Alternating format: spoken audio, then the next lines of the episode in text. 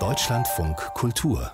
Lesart Schreiben ist nicht umsonst. So ist ein offener Brief überschrieben, der am Wochenende in großen Tageszeitungen veröffentlicht wurde von einem Bündnis von über 180 deutschen Autorinnen und Autoren, Verlagen und Buchhandlungen. Sie wenden sich vehement gegen eine Gesetzesänderung im Urheberrecht, die der Deutsche Bundesrat schon befürwortet hat. Die Entscheidung steht noch aus. Dabei geht es um die Online-Ausleihe von Büchern in öffentlichen Bibliotheken. Diese wollen die Verlage zwangsverpflichten, alle ihre Neuerscheinungen vom Tag 1 Netz zur Verfügung zu stellen. Bislang dürfen die Verlage das selbst bestimmen. Nun also der offene Brief einer eigens gegründeten Initiative Fair Lesen, unterzeichnet von prominentesten Namen von Judith Herrmann und Thea Dorn über Sven Regner, Daniel Kehlmal bis zu Frank Schätzing und Sebastian Fitzek und auch Juli C. ist dabei.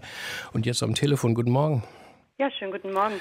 Was würde denn diese Neuerung im Urheberrecht bedeuten, Frau C.? Sie würde eine Entwicklung weiter vorantreiben, die eh schon problematisch ist, nämlich das ähm, fast kostenlose Verleihen von E-Books.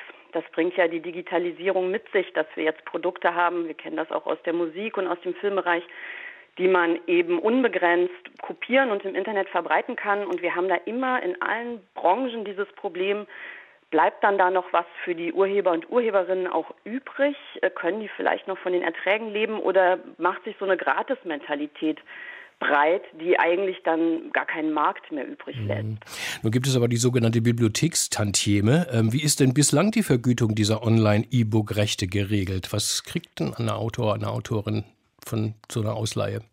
Also momentan ist es halt so, dass die Verlage noch die Möglichkeit haben, das mit den Bibliotheken auszuhandeln. Es gibt also keine Zwangs-Online-Ausleihe. Äh, es ist aber eben jetzt schon so, dass, also ich will jetzt nicht sagen, dass da nichts ähm, rüberkommt, aber es ist wirklich verschwindend. Je nachdem, wie die Verträge genau ausschauen und auch je nachdem, wie oft ein Buch verliehen wird, man kann es nicht ganz exakt beziffern. Also in meinem Fall würde ich mal sagen, wenn jemand ähm, in der Online-Leihe eins meiner E-Books sozusagen liest, dann kriege ich dafür einige Cent, also vielleicht fünf Cent oder so. Und wenn man diesen Satz nun anheben würde, also auch wirklich ähm, substanziell anheben würde auf einen Satz, der bei einem vielleicht einem normalen Buchverkauf auch für den Urheber abfällt, wäre das dann ein möglicher äh, Kompromiss? Oh, das wäre natürlich, also um es nochmal klar zu machen, kein Autor, keine Autorin möchte, glaube ich, verhindern, dass Bibliotheken Bücher verleihen. Ja? Also es geht tatsächlich schon darum, einen Ausgleich zu finden. Nur die Bibliotheken haben ja gar nicht so viel Geld, dass sie uns die angemessenen Tantiemen sozusagen auch bezahlen könnten, weil die sind nicht gut genug ausgestattet finanziell durch ähm, ja die Städte und Gemeinden, die für die Bibliotheken aufkommen müssen.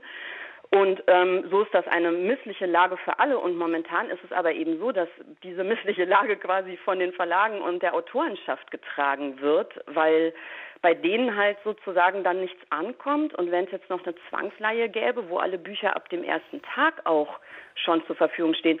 Also man muss sich klar machen, dass inzwischen fast die Hälfte aller E-Book-Konsume eben über dieses kostenlose System mhm. funktioniert und die Ausleiher, das sind äh, eben auch keine armen Menschen, sondern gut situierte Online-Nutzer, die zu einem großen Teil in Studien auch sagen, auch seit ich das für mich entdeckt habe, kaufe ich überhaupt keine Bücher mehr. Ist super.